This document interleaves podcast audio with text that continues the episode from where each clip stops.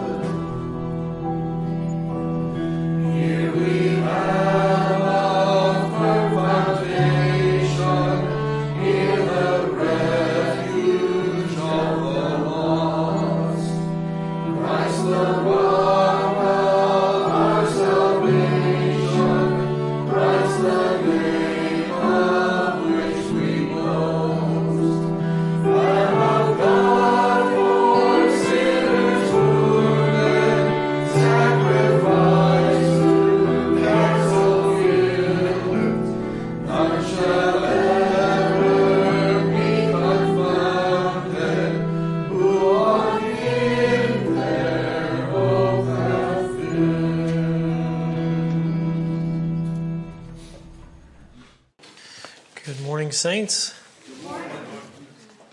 Blessed be the God and Father of our Lord Jesus Christ, who has blessed us with all spiritual blessings in heavenly places in Christ Jesus.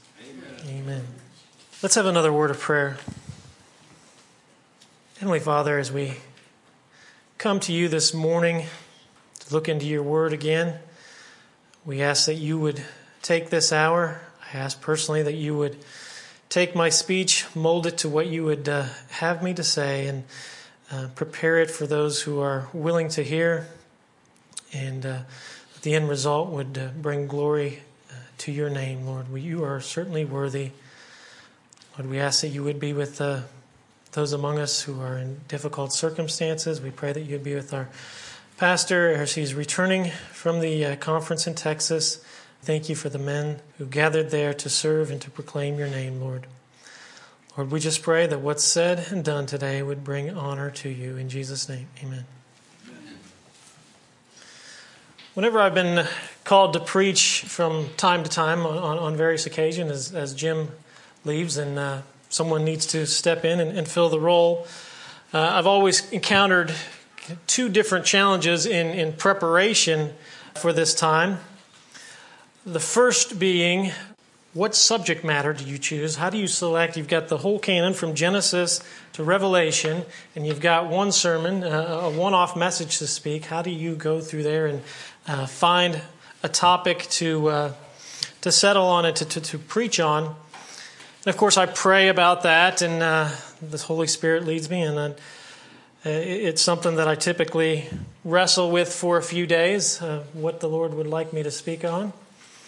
And then the second, once you've kind of got that figured out, the main purpose, the main point of the message that you want to bring, perhaps the central text, is how to address it, how to where do you start? Where's the beginning phase that you jump into to lead up to your point? Because you can't just bring the main message and the main point and just kind of leave it there. Uh, that'd make for a, a, very short sermon, though some of you may appreciate that. I don't know. Uh, so that's what I typically wrestle with, trying to determine what to speak about. And I hear Paul in 1 Corinthians 2 2 alerting me in my mind where he says, For I have de- determined to know nothing among you except Jesus Christ and Him crucified. And so I feel compelled to talk about Jesus once again. I don't know how to talk about anything else. I don't. I could stand up here and, and talk about uh, a lot of different things, a lot of different subjects, a lot of different biblical topics. But if I don't give you the truth of Jesus, then I haven't really given you anything of substance to leave that door with at the end of the message. I've given you nothing to ground yourself with. For example, I could stand here and, and talk about marriage and, and how a husband and wife are to be faithful to each other in that relationship. I could give you a lot of practical advice, give you tips. Be sure to put the toilet seat down, men, and you know, rubber back, take out the trash. A lot of those practical tips. But if I haven't given you what the Bible gives us, in that the marriage is a picture of Christ and his bride, in that the husband is to love the wife as Christ loved the church, and the church is to respect the authority of the husband, which is Christ. If I haven't done that, I really haven't given you the real truth. I've robbed you of its context and, and I've lied to you. I haven't, I've made it about you at its essence instead of about God. The relationship of marriage is designed for a particular appointed example to point specifically and to exemplify Christ. That's the heart of it. That's at the center of it. If if all things were created by him and for him, then everything has to be about him. We have to talk about him. And so I, I feel compelled again to talk about Christ because I don't know how to talk about anything else. Jesus said to the, uh, the Pharisees in John, He said, You search the scriptures because you think that in them you have eternal life. It is these that testify of me. See, he was referring to the Old Testament scriptures. They testify of Christ. And he goes on to tell the Pharisees in that passage that the one they esteem and hold high, Moses, that they hold so, in such high regard, they don't believe Moses because they didn't believe Christ. If you believed Christ, you would believe Moses. If you believed Moses, you would believe Christ because Moses testified of Jesus. And so, whether it's from the Old Testament, revealing Christ in creation, the people of Israel, uh, that particular people group from which Christ was to come, that particular line of David, uh, the location, Jerusalem, the throne he was to uh, come to, that's all revealed. Uh, the sacrifices that point towards his work, uh, the law revealing what he has fulfilled. The wisdom literature speaks uh, and points to him, as we're going to see some of that today. The prophets, all the Old Testament prophets, speak of his coming and his redemption uh, for the people Israel and the establishment of his eternal kingdom. And then we get into the Gospels and they detail and explain to us his death, his, his, life, his death, his burial, his resurrection. And the epistles explain how this applies to us and what it means for us, demonstrating and showing us the grace that he has revealed to us through that death, burial, and resurrection, and how it ought to cause us to live, to draw us to him through his Spirit. And then uh, closing in Revelation, that great hope of his, his second coming, his return to establish the new heavens and new earth. So the whole canon from front to back is all about Christ. He's the center. He is there, and he establishes purpose and meaning in the whole thing. And that's why I wanted to look this morning uh, at John chapter 1. John chapter 1, where John is going to introduce us to Jesus as the Word, the Logos. In his gospel, John uses very simple statements uh, to introduce Jesus. And, you know, they're not overdone with detail and, and technical jargon, but they are extremely profound truth statements um, that we can hear. Simple, clear, profound statements like, In the beginning was the Word that's a simple statement, but in so much in there. The darkness comprehended not. The Word became flesh. Four words. The Word became flesh. So much in there, but yet such a simple, clear statement that John gives to us that we can't begin to understand.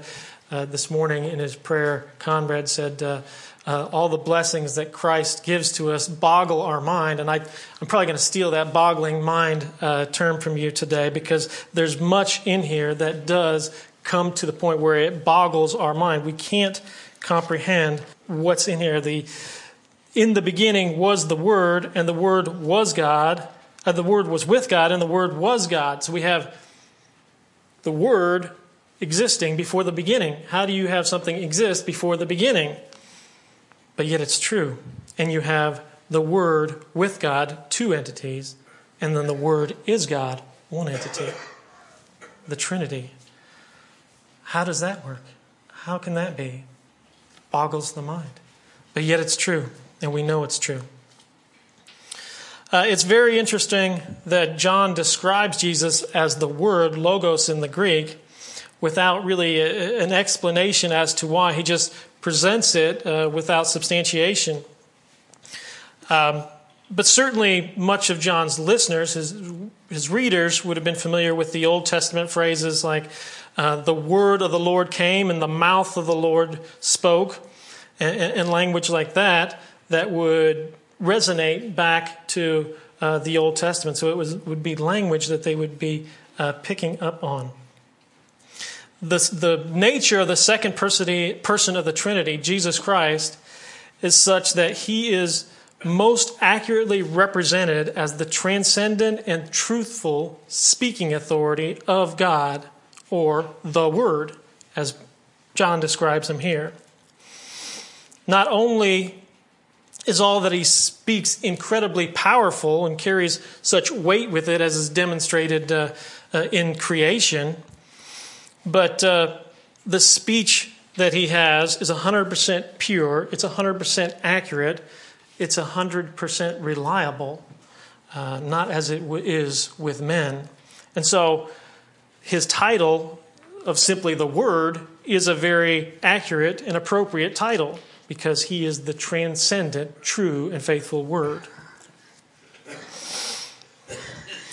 Through Jesus Christ is how God determined to make himself known and to reveal his character. And that's really the, uh, the message uh, that we read in the, the Mount of Transfiguration when all the other voices are leveled and, and not to be equated with the weight and the authority of the word of Jesus Christ. His voice, his word, the Logos alone is what we are to hear. His testimony, his word the very center, the source of wisdom and understanding from the beginning to the end, as we demonstrated from Genesis to Revelation, His Word, His alone. And He speaks, and the winds are still. He speaks, and Lazarus comes out of the grave. We see the power in His Word demonstrated over and over and over again. When we think of Christ, when we think of the word, we're articulating something far more authoritative in that word than the way we use it with you and I. We recognize Jesus as the Word, the Word who accomplished the, the, the speaking authority, the true and faithful word. We're acknowledging the very essence of truth and life itself when we call him the Word. And I wanted to look at a couple different passages here uh, that also refer to Christ as the Word, the Word of God. Revelation 19, 13, and this is at his second coming, describing, uh, describing Christ as he returns. His eyes are as a flame of fire, and on his head are many diadems, and he has a name written on him which no man knows except himself. He is clothed, clothed with a robe dipped in blood, and his name is called the Word of God. The Word of God. Everything we see and experience in our lives, from the stars in the sky to the particles we look at under a microscope, all of it sprung into existence from the breath of his mouth. Psalm 33 6 says, By the word of the Lord the heavens were made, and by the breath of his mouth all of their hosts. He is the Word. He can speak and it comes to being. And there's a big difference between that Jesus that speaks and things come into being and the Jesus the world wants to portray as someone who had some nice things to say or as just a baby in a manger or as someone who died on a cross and that's it. We'll leave it. No. This Jesus speaks and things come into being. All of creation He's God, a very God, and the elements listen to him as he commands them. A few weeks ago, uh, we began our study in, uh, on Wednesday night in the book of Proverbs. And we've been learning how the fear of the Lord is the beginning of wisdom. And I wanted to look at something here in Proverbs um, that we looked at a couple of weeks ago when, we, when we've been going through that study that I think really points us to Christ as the Word. And I've often wondered about that phrase and pondered on it. The, uh, the fear of the Lord is the beginning of wisdom, uh, particularly in the sense of the word beginning there, that it's the starting point. Well, well, where does it continue from? Where, does it, where do we continue to gain wisdom? If the fear of the Lord is, is the start, it's the very first step of wisdom, where does the rest of it come from? And we were studying in, in chapter 2 of, uh, Proverbs, and I think this fits into what we're going to look at. So I wanted to, to turn to chapter 2 of Proverbs and, and, and read this and see if we're talking about the same word. My son, if you will receive my words and treasure my commandments within you, Make your ear attentive to wisdom, incline your heart to understanding. For if you cry for discernment, lift your voice for understanding. If you seek her as silver and search for her as hidden treasures, then you will discern the fear of the Lord and discover the knowledge of God. For the Lord gives wisdom. From his mouth comes knowledge and understanding. If you want wisdom, if you want knowledge, if you want understanding, you had better find the mouth of the Lord and listen to it. Because that's where it's flowing from. That's what Solomon is teaching here. That's where wisdom comes from the mouth of the Lord. Do I need to do the math for you? He is talking about the Word, the Word of God. He's the source of knowledge and understanding. And this particularly resonated with me um, a couple weeks ago on Wednesday night when we came to that passage because I had just been studying Isaiah chapter 40, and Jesus there is referred to as the mouth of the Lord. And we, if we remember that passage, um, is the passage of that is, is calling uh, Christ that he is the deliverer of Zion, deliverer of, of, Jerusalem and Judah, and that he will come again to Israel. And, and it's the passage that proclaims him as the shepherd but he is there referred to as the mouth of the Lord. So I want to look at that passage as well and just show you that the scriptures are all saying the same thing. They're speaking in tandem with the same message. Isaiah chapter 40. Comfort, oh, comfort my people, says your God. Speak kindly to Jerusalem and call out to her that her warfare has ended, that her iniquity has been removed, that she has received of the Lord's hand double for her sins. A voice is calling, Clear a way for the Lord in the wilderness. We're going to touch on that a little bit more here in John. Make smooth in the desert a highway for our God. Let every valley be lifted up, and every mountain and hill be made low. And let the rough ground become a plain, and the rugged terrain a broad valley. Then the glory of the Lord will be revealed, and all flesh shall see it together. For the mouth of the Lord has spoken a voice, call, a voice says, Call out. And he answered, What shall I call out? All flesh is grass, and all its loveliness is like the flower of the field. The grass withers, and the flower fades, and the breath of the Lord blows upon it. Surely the people are grass, the grass withers, the flower fades. That sounds like Solomon back in Proverbs. But the word of, the, of God stands forever. Get yourselves up on a high mountain, O Zion, bearer of good news. Lift up your voice mightily, O Jerusalem, bearer of good news. Lift it up, do not fear. Say to the cities of Judah, Here is your God.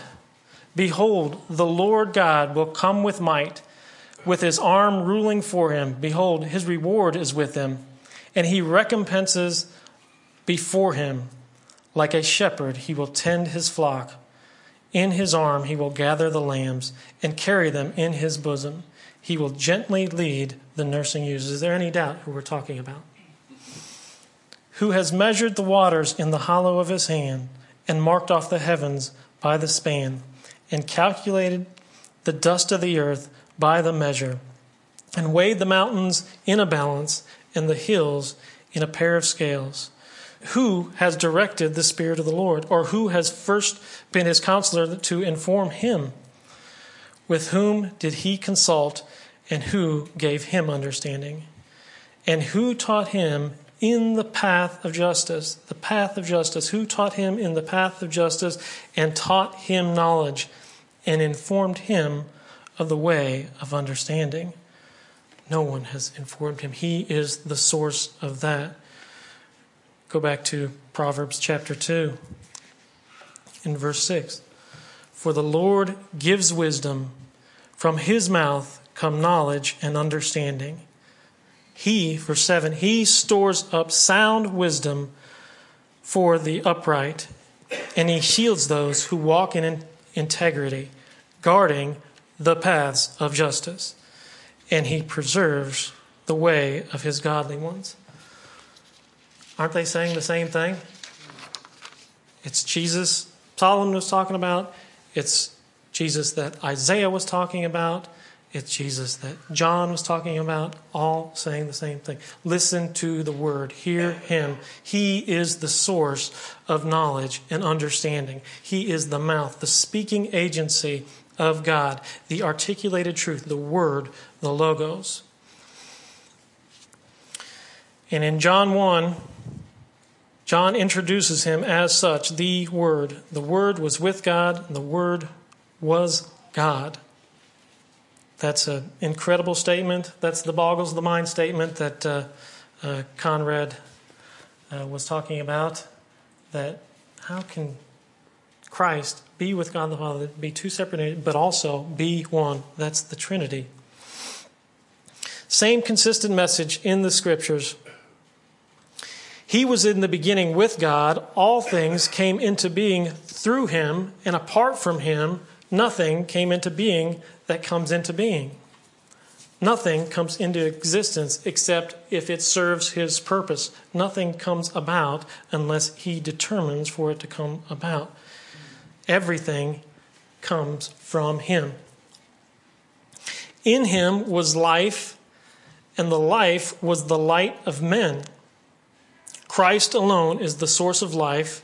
We see that in creation at the beginning, as well as when he gives spiritual life, as John's going to talk about here in a, in a couple chapters, in, in chapter 3, and then also in, uh, in, in chapter 5. He gives life in, in creation and then he also gives spiritual life to whomever he chooses.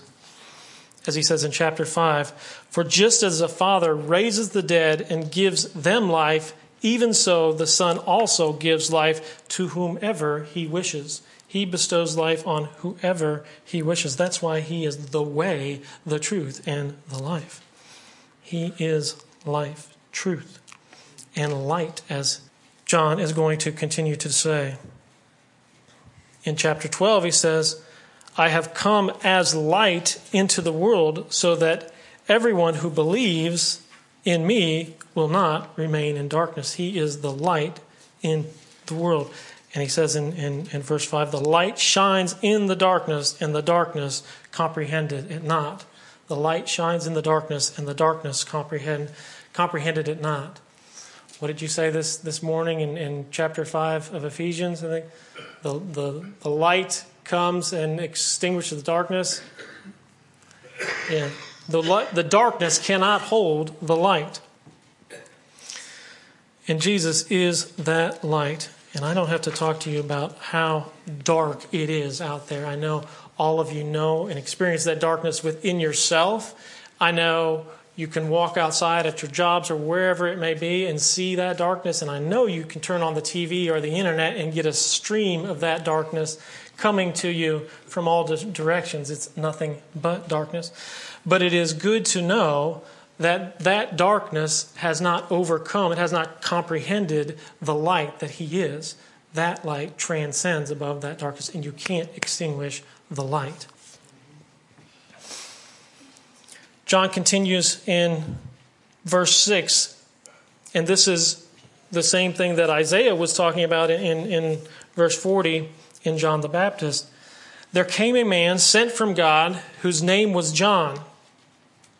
He came as a witness to testify, to bear witness of about the light, so that all might believe through him. He was not the light, John the Baptist was not the light, but he came to bear witness, to testify of the light. He came to testify of the light, which was Jesus. And if you remember when we read in uh, Isaiah chapter 40 that foretelling of Isaiah of John the Baptist, the voice of one crying in the wilderness, make straight the way of the Lord. That's what he is referencing here as well. That John was called as a forerunner to proclaim the way of the light so that men would believe. And it, it's interesting the, the typology that he represents a voice in the wilderness, a, a, a barren land of darkness and John represented that voice that transcends, that truth that Christ was to bring, that transcended above all the wilderness, all the darkness that, that was in the world. And that's what Christ accomplished and what he was. And he brings about belief in men, genuine belief. The, the, the word there that, that all might believe through him is the same word for, the, for which we get faith as well. So he's talking about true, genuine faith. And he's going to explain how that comes about here in a few verses. There was the true light, the true light, that's Christ, which coming into the world enlightens every man. Christ being the Logos and the true light, the pure light, by his nature, his character. He's genuine, he's reliable, he's true. The light is pure, it's unencumbered by darkness, it takes away the darkness. Uh, every word he utters is reliable. Every word is trustworthy. He's not, his words are not as men to where they need to be filtered, they need to be deciphered, they need to be weighed against another standard. Our words need to are, are uh, tainted with bias and pride. His words are pure and true on their own, and they stand on their own. He was in the world, and the world was made through him, and the world did not know him. That's another simple statement that is confounding to try to understand. First of all, he, he was created the world, the world was through him, and then he came into that world, and the world did not know him. The world didn't recognize its creator. How could the world not recognize its creator? But yet it, yet it didn't. And he came to his own, came to his own people, his own, the Jewish people, the Israelites. And those who were his own did not receive him. They rejected him. They didn't want it. They wanted Barabbas, if you remember. Paul talks about that in Romans uh, 10 and 11, how their rejecting their rejection of him has been a blessing to the Gentiles because of their rejection. Faith and grace has come to the Gentiles, so it's a it's a blessing for for us, and he's going to explain that here in the next verse. For as many as did receive him, to them gave he the right, gave he the power to become the children of God, even those who believe on his name. So there were those who did receive the truth, who did receive uh, the light. And of course, we know, John's not discussing it here, but Paul does in Romans 11 how eventually it will be all of national Israel that do see him, that, that, that do look upon him, and are saved at the end. We know about that. But at this particular time, because of their unbelief, salvation has come to the Gentiles, and there are a group that did receive him. And verse 13 is going to explain how that happened. They did receive him, and their receiving of him, they were granted the right to become children of God, even those who believe on their name. And we've been studying in our regular Sunday series Romans chapter 8, and we talked about the, uh, the children of God, how the creation waits for the revealing of the children of God. The whole creation groans and is waiting for that, and how with that we are fellow heirs with God and fellow heirs with Christ because of that title. So there's a, a lot in there um, that encompasses children of God, and inheritance that, that we get from that. But verse 13 here, he's going to say how they received the status, how they got that status, the right to become children of God. He says, who were born not of blood, so they were not uh, entitled it or given it as a, as a birthright because of a particular lineage they were uh, a part of, who were born not of blood, nor the will of flesh, nor the will of man.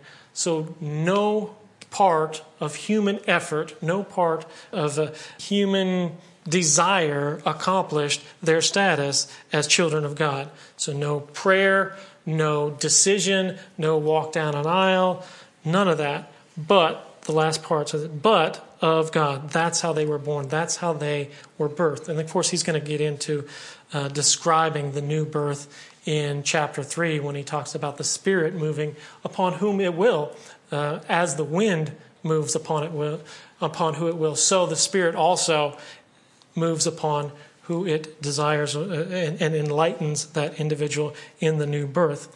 So it is of sovereign grace by God alone, not the will of flesh, the will of man, that establishes that right, that power of being entitled a child of God. So, verse 14, then he continues, and the word, and there's, there's the one that really kind of baffles me and, and boggles my mind. Um, the Word became flesh, just those four simple words. The Word, the true transcendent truth, became flesh and dwelt among us. Not only became flesh, dwelt among us. And we know Paul explains this in Philippians, the incarnation in, in chapter 2 of Philippians, how Christ set aside his rightful glory and took on flesh and came to earth and experienced uh, the frailty of human flesh, dwelt among us, experiencing all things as we do hunger, pain, temptation, sorrow, yet without sin. That's an amazing statement that a God, the Word, would be willing to take on flesh and dwell among sinners, and yet He did. And when he says here, and we saw his glory, I think what John is referencing here is uh, we saw his glory. He's talking about uh, what they witnessed at the, uh, the specific glory they witnessed at the Mount of Transfiguration. John, along with Peter and James, when they saw his, the face of the Lord shone like the sun, and his, his clothes became like white light. And, and, and the Father said to them, God the Father said, This is my beloved Son, in whom I am well pleased. Listen to him. That's the glory that they saw. No one comes to the Father but by the Son, the only begotten Son. The only point of access to God is through the man, Jesus Christ. That's the only way. Uh, he is the one we are to hear. He is more than just a teacher, He is the access point to God, bridging humanity and God. The only way that we can access God is through Jesus Christ. He's the God man who defeated death and rose from the grave and ascended to heaven and seated at the right hand of God. You better hear him. You better hear that person.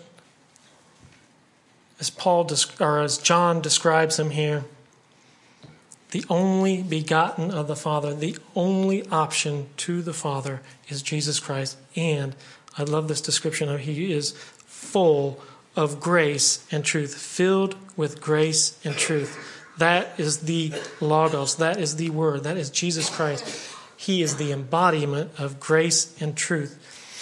And isn't it convenient that the two things you most desperately need are grace and truth? That's what you most desperately need. We're totally depraved, totally incapable. We're oblivious. We're happy to be oblivious, walking along in our lives, not realizing, not understanding that the wrath of a righteous, holy God is looming over our heads after but a few short days that were, that were given, and rightly is deserving to come down upon us. We need someone who is full of grace and truth. And he is not only able, but willing to dispense of that unmerited favor in abundance to you because that's his nature. He is full of grace. And he does that at such a great cost to himself, the greatest cost. He is filled with grace and truth. And that is what you need the most. You need his grace to remove the negative stain of sin that consumed your life. But you don't just need that, you also need the positive infusion of truth that He is, so that you can be reckoned as a child of God and an heir of God and a fellow heir with Christ. You need that. You need His imputed righteousness credit to your account. You need His truth taking up residence inside you with His Spirit. You need both His grace and His truth. And that's what He is full of grace and truth. He's everything you need. Without him, we have nothing. With him, we have everything. Without him, we're hopeless, determined for eternal wrath and punishment. But with him, eternal joint heirs with Christ. That's the complete opposite spectrum. Praise God. He's the perfect mediator. He's the perfect mediator the perfect go between. Job knew that he needed a mediator. Job knew that he needed Christ before Christ came to earth. Job knew that he needed someone to go between him and God because he couldn't approach God. The best mediator you could have is someone who knows your position firsthand, someone who's aware of you, someone who knows, and, and Christ all the things you've forgotten, all the sins you've committed and even forgotten about, He's aware of those. He knows more about you than you know about yourself. He's the perfect mediator to represent you. All of those sins He bore personally and has intimate knowledge of. He can represent you better than you can represent yourself. But not only that, what makes him the perfect mediator is not just that aspect, but also that he has intimate knowledge of you and he has an intimate relationship with the party you need to be mediated to. He and the Father are one. So there's no fear of him having to come to the Father on your behalf and, and, and lobby and try to persuade and try to reconcile. No, they're one. And what the Son does, the Father is well pleased in that. And the Son only does the will of the Father. That's a perfect mediator, someone who only does what the Father's will is, and someone who has intimate knowledge of your life, intimate knowledge of you, and can properly mediate that to a holy God on your behalf. It's, he is the perfect bridge from your depraved state to righteous and holy over here. That's a good plan, Tom. I know, I know you like the good plan. I know you like to say that, and, and, and that's, that's a great plan. I, and I, I appreciate his plan for our righteousness, for making us righteous, imputing his righteousness into us. And we can see why there is no other way, there's no other approach to God but through Christ. There's no other way to him. There can't be. He has to come to us. We can't go to him. So I hope you, uh, I hope you can walk away with uh, a renewed sense of just how, first of all and foremost, how true his word is, how true his speech is, how he speaks and things come to be, how he is a perfect mediator, how he represents us perfectly, how he can relate to us perfectly. Um, perhaps I can get into more of John here later. I didn't get into as much as I'd like to, um, but I do love the way he gives us those simple statements that are so profound. And I understand perhaps it's because it does stretch the imagination and boggle our mind that it needs to be simple like that because if he did spell it out in detail, we probably wouldn't be able to understand it the way that it actually is. So. Well, I thank you for listening. Let's bow in prayer. Heavenly Father, we're so thankful that we have a mediator, the one, the Word, the Logos, the truth, the light, the light that's come into the world, and that has created access to God the Father through Him. We're so thankful, Lord, that uh, you came and sought us despite us not knowing we needed to be sought, you still came and rescued us. And we're forever grateful, Lord. The work you've done is, is amazing and deserving to be praised throughout eternity, and we can be assured that it will, Lord. And we look forward to that day that when in the new heavens and, and the new earth we can see you and experience you in the way that you are. We're so excited for that, Lord and, and just to get a taste of, of who you are through your word today is such a wonderful blessing, Lord. And we ask that you would continue to uh, give us a glimpse into who you are, continue to raise us up, to, to have us to grow, to conform us to your image, Lord, as you do and as you've promised. Thank you so much for this wonderful church and this uh, opportunity to fellowship together at, at GCA. And we thank you for each one of these individuals. We pray for those among us who are not able to be here today that you would care for them and bring them back. In Jesus' name, amen.